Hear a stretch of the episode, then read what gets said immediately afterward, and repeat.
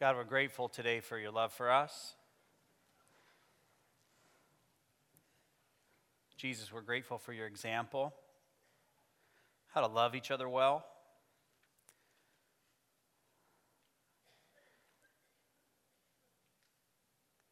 God, I'm glad today that we can sing those words. To me, it's so wonderful to know that Jesus loves me just like I am. God, I pray today for those in this place, maybe who have never heard that before. God, you are not to be appeased or to be feared. But God, because of your great love for us, because your word says that not just that you are loving, but that you are the very definition of love. And you've extended that love and grace to us, your favor that we didn't deserve, in and through your Son Jesus. And you've called us your own. You've opened the door to heaven. You've opened the door to eternal and abundant life. You have saved us from our sin and from eternity separated from you, not because of anything that we have ever done or could do, but be- simply because of your grace. God, I know there are people here today that have never heard that before. Holy Spirit of God, only you can change a heart, so we invite you, welcome you, plead with you to draw men and women to yourself today that they may know that they are loved by you. In Christ's name, the people of God together said, Amen. Um, hi, welcome to Bayview Glen. Good to see you.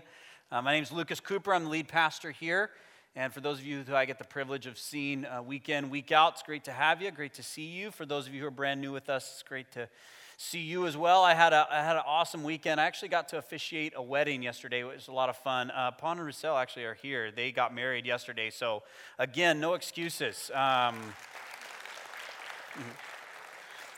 yeah, if, if, you're wearing whether uh, wondering why there's a guy in the front wearing a white tux, uh, that's because he got married yesterday, and and Roussel look, looked a lot better than you then and and now. I just want you to know, yeah, and you're okay with that. Yeah, yeah, yeah. You're all right. You're all right. Yeah, kicked your coverage a little bit, buddy. That's all right. Um, so it was great. It was great to do that to celebrate God's grace in and through uh, the gift of marriage yesterday with those guys, and then uh, here here we are again on a Sunday morning to celebrate Jesus together, to hear from His Word, and we're thrilled that you're here uh, with us. We've been uh, we've got a couple of Sundays left here in this series. It's called the Hope of Glory. We've been studying the book of Colossians. Colossians is a letter that the Apostle Paul wrote to the church in Colossae, and and we've called it the Hope of Glory because Paul makes this radical, nearly unbelievable statement in Colossians. Uh, chapter 1 verse 27 he says that Christ the creator and sustainer of the universe the one who spoke into being all that we can see and cannot see and holds it together by the very word of his power lives in you. Can you believe that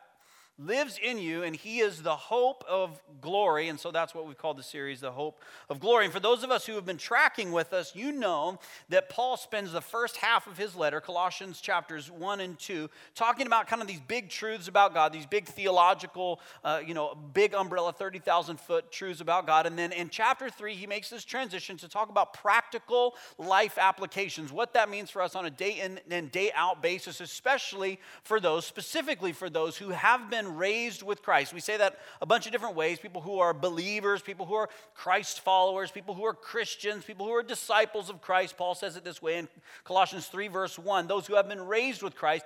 Now there are some kind of marching orders, some life instructions for you. He talks about character, he talks about sexuality, he talks about Christian households, he talks about the way we think and what we love, he talks about all kinds of stuff. And then he begins to wrap up his letter in Colossians chapter 4. Like I said, we've got two weeks left. And what he does at the end of his letter is this very Pauline thing thing. And if you're familiar with Paul's letters at all, he does this in a lot of his letters. He just kind of starts going rapid fire a little bit in terms of life applications for believers. He's writing uh, this letter. In fact, in this particular case, he's dictating this letter and then he signed it with his own hand. And so at the end of this letter, he just starts to go, okay, this and this and this and this. And so today we're going to talk about one of those final exhortations, those final life applications that Paul gives in Colossians chapter 4. And he talks about the, uh, the, the necessity for prayer in the life of believer. So we're going to talk about prayer today. And then next week, we're going to talk about this second exhortation that Paul gives to us in Colossians chapter 4, verses 2, 3, 4, 5, and 6. basically, in verses 5 and 6 of chapter 4, he says, Don't be a jerk for Jesus, essentially, is what he says. Try not to be a boring Christian that nobody hangs out with. But that's next week, okay? That's next week. But today, we're talking about prayer. And before we get there, I want to share with you a little bit of what I've been learning myself in, in, when it comes to studying this book of Colossians. Those of you who know me and kind of know how I work, you know that I read and reread and re reread and re re reread the passage that we're studying. So I've read through this book of Colossians over and over and over over the last several months as we've been studying it. And one of the questions that keeps surfacing in my heart as I've read this book of, of Colossians is this why has God given us rules and principles to live by? I, th- I, think that's a critical question. I really do. And I'm gonna, I want to unpack it just a little bit, tell you why I think it's so critical. But this question that keeps coming up for me as I've read through the book of Colossians is why? Why has God given us rules and principles to live by? You might call them commandments, but I'm deliberately going to stay away from that word to the best of my ability anyway. Because when we talk about commandments, a lot of times we talk about the Ten Commandments, but I'm talking about much more than that. I'm talking about these exhortations, these rules and life principles that God gives us to live by. Why does He do that? Because Colossians 3 and 4 are filled with God's instructions for life. And not just Colossians 3 and 4, but the whole Bible itself both the Old Testament and the New Testament, is full to the brim with God's life instructions, God's life principles. And so, why are they there? If God is so concerned with getting them in there, and He is, by the way, why did He put them there? And, and I would venture to guess that many of you have actually never thought about this question. Like you may be super dedicated to following God's life principles and everything that you see in the scripture, as if you could actually do that, by the way, but that's beside the point. The point is, you may be super dedicated to doing that, but you've never asked the question, why? Why would God put them there? And for many of us, if we're honest, we think to ourselves, well, God has this moral code and He wants me to be a better person. And so, in order for me to be a better person, He's put these life principles in there. And so here, here's the thing I would ask you this uh, God knows all things, right? He knows everything. He knows every thought that's ever crossed your mind. That's a scary thought. Just let that one sink, sink in for a minute. He knows every motivation that's ever been in your heart. He knows every bit of wickedness and evil that's ever lurked in there. He's known, he knows every time you had the opportunity to do good and chose not to do it. He knows that. He knows everything you've ever done wrong. So, do you think it's a realistic expectation on the part of God to think you actually might be a really good person. So I don't think that's a realistic expectation. I know myself well enough, and God knows you well enough too. He didn't put those laws in there so that you could be a good person. And, and somehow impress him with your morality and tick all the boxes and say, I've done all the things that God put in his word for me to do so that I might become a good enough person to impress him. Or maybe if you're honest with yourself, you think God has given his commandments to you for ammunition. and you use that ammunition against your spouse or use it against your kids or use it against your coworkers to try to manipulate them into doing the things that you think that they ought to do. You say, "Well, God's word really says this." And you, you know, bam, and you hit them with it. And you might not think it's ammunition, but but it is. It's ammunition, and, and, and, you're in a war. You might not feel like you're in a war, but if you're using God's word to manipulate people around you into getting them to do what you think they ought to do, they think they're in a war with you. At least being in a relationship with you feels like a war. Or maybe you think God's commandments are there so you could feel better about yourself. You know, you read the thing and you go, you know what, I pretty much do everything that God says I ought to do, and I stay away from the things that God uh, says I should stay away from. So my conscience is clear. I feel okay being me because I do the things that God told me to do or not to do. Or maybe, if you know the Bible well, you might quote Romans 7 9 to me, and you say, okay, God, uh, God, Luke, God put his principles in there, his law, his commandments, so that we might know, so that it might become clear to us of our desperate need for him. That we can never live live up to perfection. We can never live up to those moral standards. We can never be that really good person that we just talked about a minute ago. We could never do that. So that's why God put his law in there. And I would agree with you. According to Romans 7 9, all over the scripture, that's how, that's one of the reasons that God put his law in there. But if that's all God's life instructions are for, if that's all his commandments are for, if that's all his principles are for, then once it reveals to you that you need God and you need Jesus to become your righteousness because you have no righteousness of your own, after that, then why pay attention to his commandments at all? Like, why pay attention to God's instructions at, all if that's all that they're for? There has to be more to that question. Why did God give us his instructions. There has to be a better answer than just those, because some of them are way off the mark and some of them are just incomplete. I, I want to point you to a text that's, that's even, uh, it, it, it really answers this question for me in a very, very simple way. And, and I know this is a long intro, but it's critical for us to understand this together. Uh, look up here on the screen. It's in 1 John chapter 5. You don't have to turn there, it's up here on the screen, all right? So here's, here's what 1 John says. He's talking about God's commandments, and John writes this. He says, For this is the love of God, that we keep his commandments. And his commandments are not burdensome. For everyone who has been born of God overcomes the world. And this is the victory that has overcome the world our faith. Here's what John is saying to us. If we ask ourselves the question, why has God put his life instructions, his commandments, his principles into this book?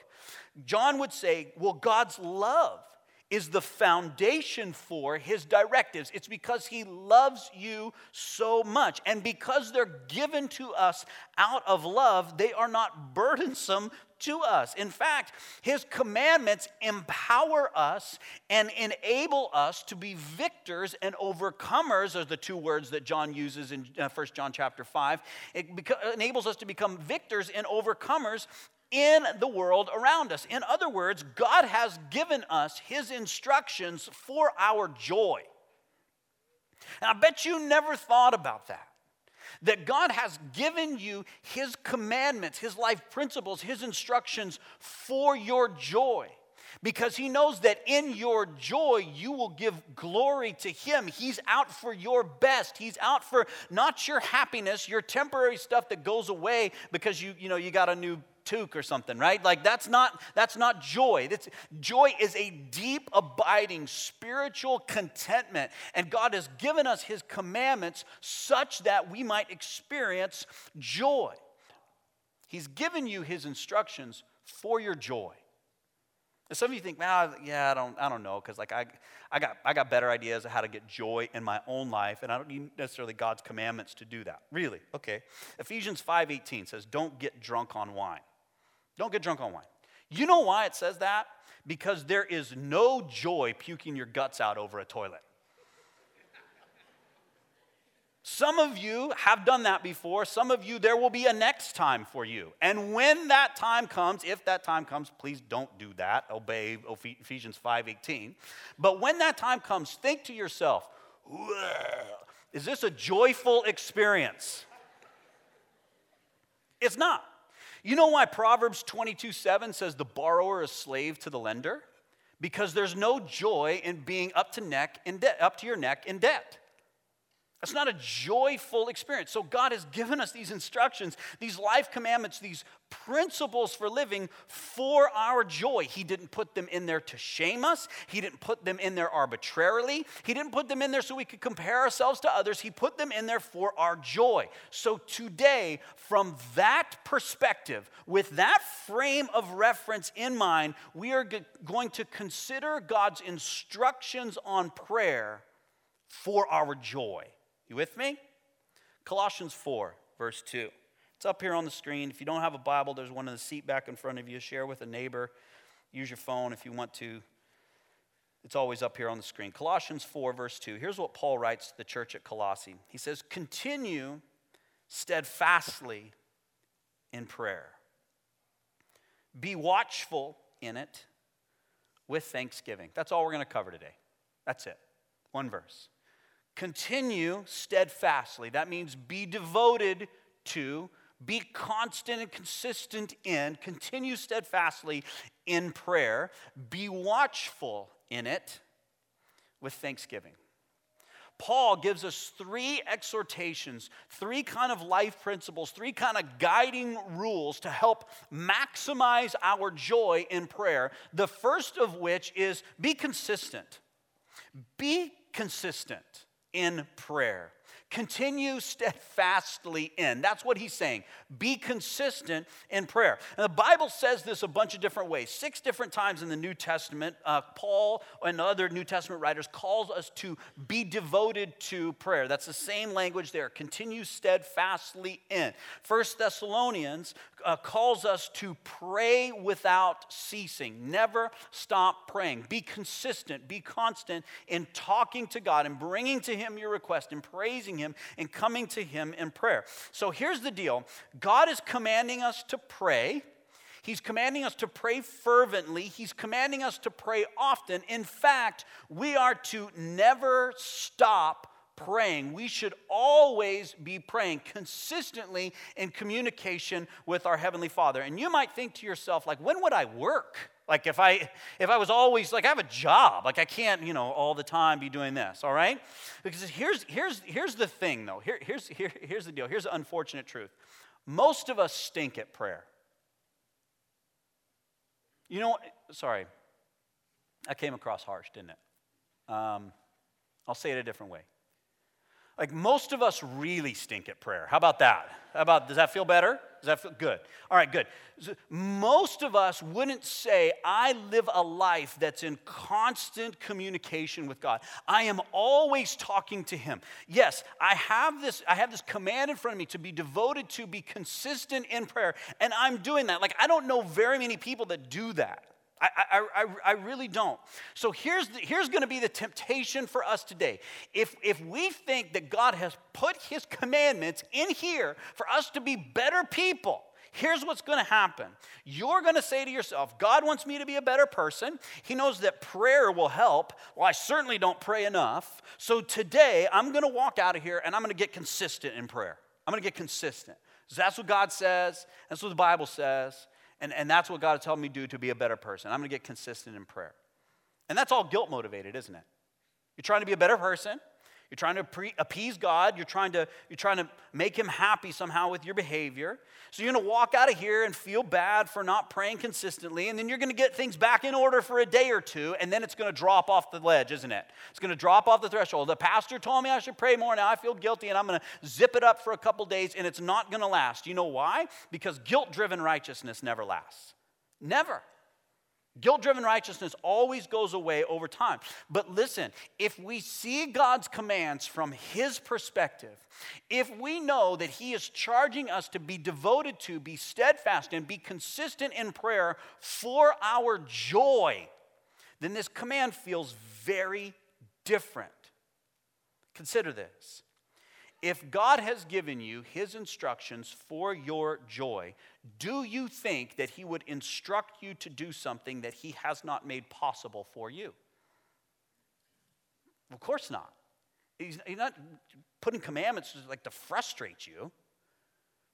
Like he puts commandments in there because they're possible, right? It's actually possible. So when God commands us, when He exhorts us to pray without ceasing, to be consistent in prayer, to be devoted to prayer, to remain steadfast in prayer, God is actually telling us that that is possible. He's telling us that we can be in constant communication with Him all of the time.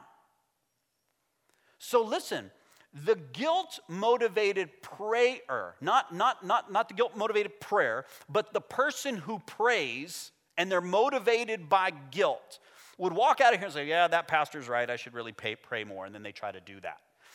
But the person who knows that God loves them no matter what, the person who knows that God's commandments are in there for their joy would say this God, by his grace to me, has made ongoing, constant communication with him a real possibility. Jesus has opened the door to God. No ritual, no special clothing I gotta wear, no sacrifice I gotta do. I don't gotta recite anything. There's no mediator between me and God, just me and God talking together. The person who prays and they're motivated by God's grace, and when they hear that command, continue steadfastly in prayer, this is what crosses their mind. I can pray anytime and anywhere. I can pray anytime and anywhere. God has made consistency in prayer a real possibility for me. You know that the Bible actually encourages us to annoy God with prayer? Do you know that? Like he doesn't get annoyed, but this is what the Bible says. Look, look, you should, you should be knocking on God's door all the time. You know why? Because he loves it. He loves it. Just all the time. Be, just be going to him all the time. Why? Because he delights in it. He wants to talk to you.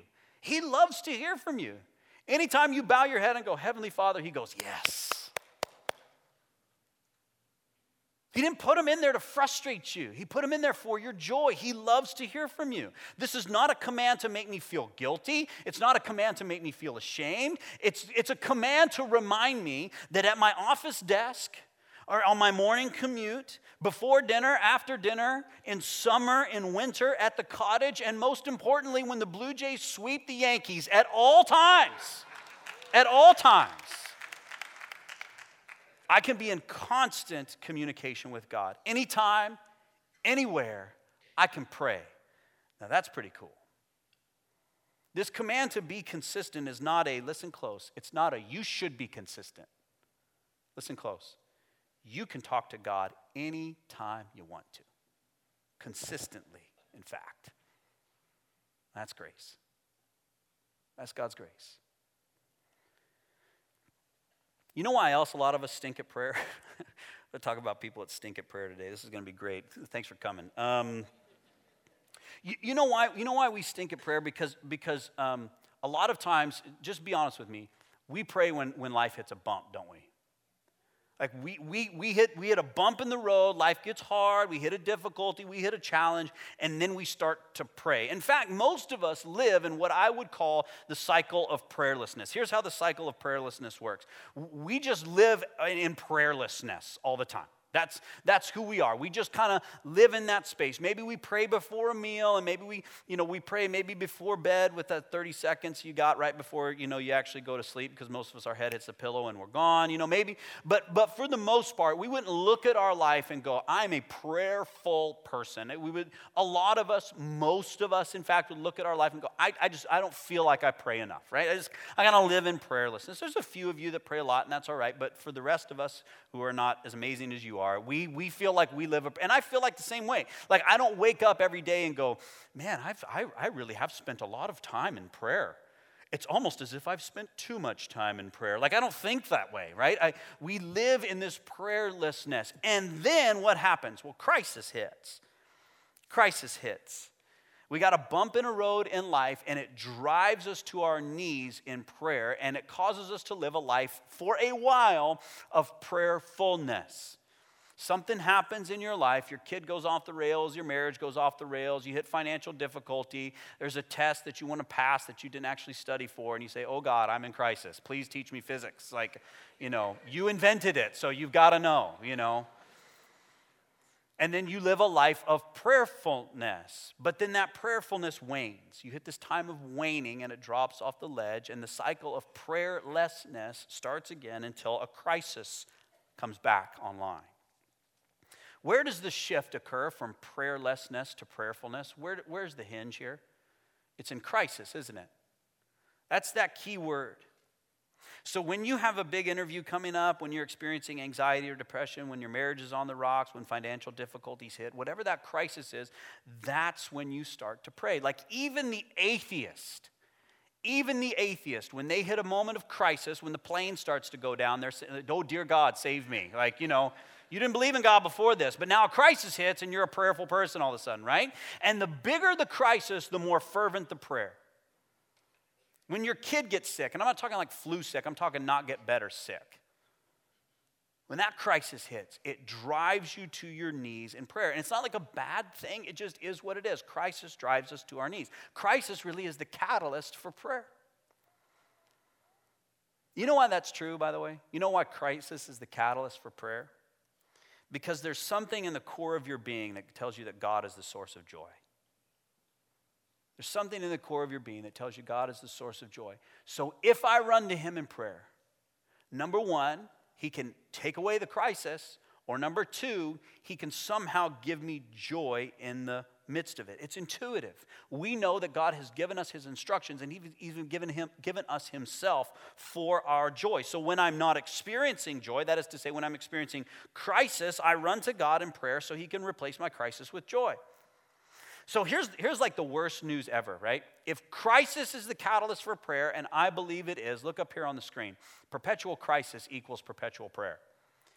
If I can live a life that is in crisis all the time, it's going to drive me to my knees in prayer. Now, I know that, like, in the last two years of being here, that's like the worst thing I've ever said, right? It's like, you want to be a prayerful person? You, you want to go to God all the time. You want to be in constant communication with Him. Here's your key lesson for today make really dumb decisions that cause crisis in your life, and that will motivate you to pray. Oh, of course not. That's stupid. That's silly, right? That's not the core lesson. Here's the thing it's not really the crisis itself that drives us to prayer, is it? It's the way that crisis makes us feel. When life hits a bump and when a challenge comes along, all of a sudden there's that sense of urgency. There's that sense of need. There's a weight on us that drives us to our knees in prayer. There's almost an angst that, our, that a crisis creates in our life that causes us to pray. Now, listen, Paul's got a better idea than making dumb decisions and living in crisis all the time. Listen to what he says. He says, Continue steadfastly in prayer and be watchful in it. Be watchful in it. Some of you might be thinking, like, what is that, like, watchful? How, what does that have to do with crisis? Well, track with me here. Track with me. That word watchful there, it could be translated alert, be alert, or be mindful. So when Paul uh, says to be watchful, he helps us to create a sense of urgency, a weight of crisis in our life. When he says, be alert, be awake, be on guard, keep your eyes open, be watchful. Well, alert to what or watchful to what? Look at what 1 Peter 5 8 says. Peter writes this. It's up here on the screen. It says, Be sober minded and be, say it with me, watchful. Same word. For what? Your adversary, the devil, prowls around like a roaring lion seeking someone to devour. Let that metaphor sink in. There is a personal evil out there that is prowling around like a roaring lion seeking to devour you. How about John 10:10? 10, 10? John 10:10 10, 10 says it this way: "The thief comes only to steal and kill and destroy, but I came that you might have life and have it abundantly." Same idea in John 10:10 10, 10 that we started with. I came for your joy. I came for life. I came to give it to you abundantly, but the enemy is trying to rob you of it. It's trying to steal, kill, and destroy your life and take joy from you. So be alert. Be on guard. Pay attention. Like, honestly, I'm convinced that most of us aren't prayerful people because we don't think that we live in crisis all the time, but the reality is we do. Not only do we live in crisis all the time, but we're living in a war all the time. A spiritual war where we have a real personal enemy that is on the prowl trying to take down our life and take down our joy. And if we, if we realize that, honestly, I think we pray more. That's what I think. I think we pray more. We're, we're like a soldier. Like, pic, picture this with me, right? Picture this with me. You've got a, you got a battlefield like D Day or Normandy, right? And people are storming the beach at Normandy. And then, and then a dude walks out onto the battlefield with like Birkenstocks on and like skinny jeans and a deep v neck and a man bun. You know what a man bun is? Everybody knows what a man bun is? Some of you know what a man bun is. You're laughing already. All right, I'm to talk about a man bun for a minute just to fill you in for those of you who haven't had the privilege. Um, there are guys out there, like the hip thing to do these days is to like grow your hair out and put your hair in a bun. Like dudes, put your hair in a bun on the top of your head. It's called a man bun.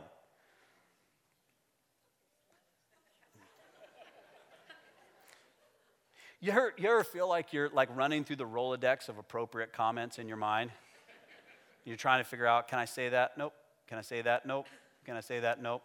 That's how I feel about the man bun. Okay, so so picture that guy, the man bun guy with the tight, deep V-neck, skinny jeans, Birkenstocks, and like a beer koozie, walking out onto the beaches of Normandy, walking out onto the battlefield. What would you say to that dude? Like, don't you know you're in a battle? Don't you know you're in a war? Don't you know you're in a moment of crisis? Like, put the beer down, get up, gear up, be alert, be mindful, get ready for battle. Listen, we have a real enemy a real adversary. He's after your marriage, he's after your kids, he's after our church, he's after our unity as believers, and his desire is to rob us of life and joy. He promotes shame and secrecy and heartache and broken relationships. And we walk around and act like that stuff is accidental. It's not. We have an enemy, so be alert, be watchful be on guard in prayer. All right, let's finish the verse. Here we go. Let's finish it.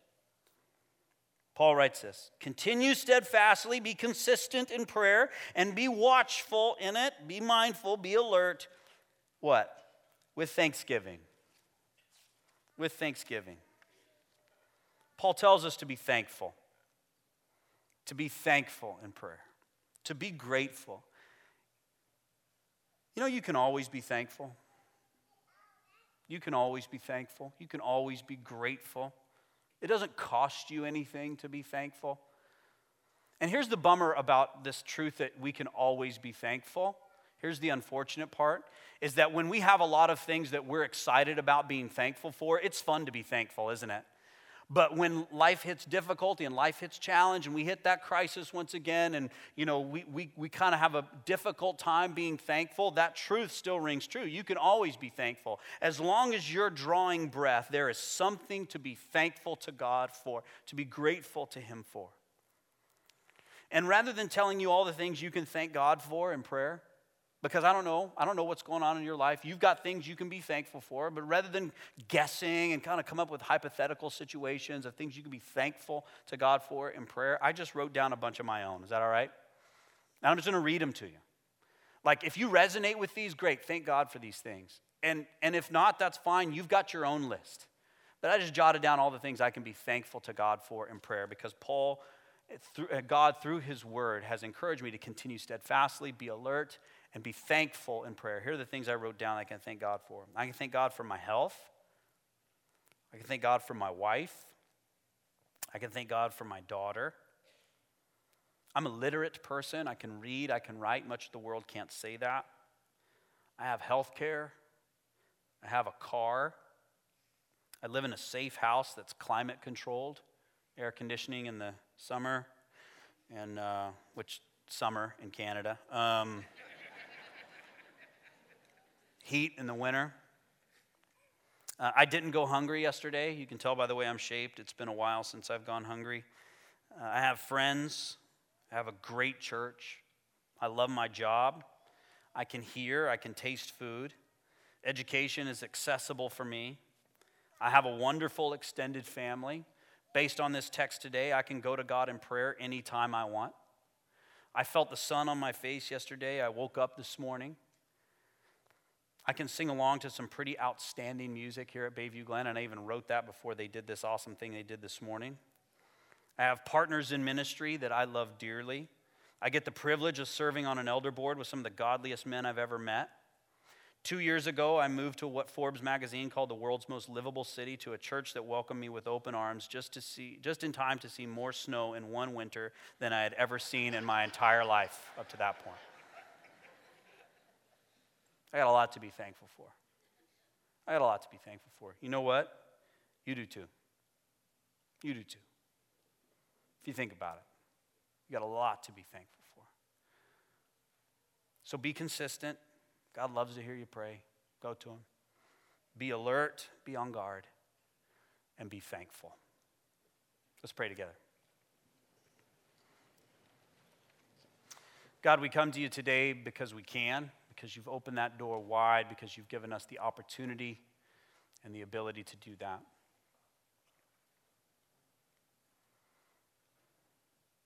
God, remind us today that you delight in our prayer, that you love it when we come to you. God, we forget that sometimes. God, remind us today that you love to interact with us in prayer. God, remind us today that we've got a real enemy that seeks to steal, kill, and destroy, and that we need to be alert, be on guard, and be mindful, and let that drive us to our knees in prayer. And remind us today, O oh God, to be thankful. God, as we prepare our hearts now to receive communion, as we sing and continue to worship, just continue to draw us to yourself. In Christ's name, amen.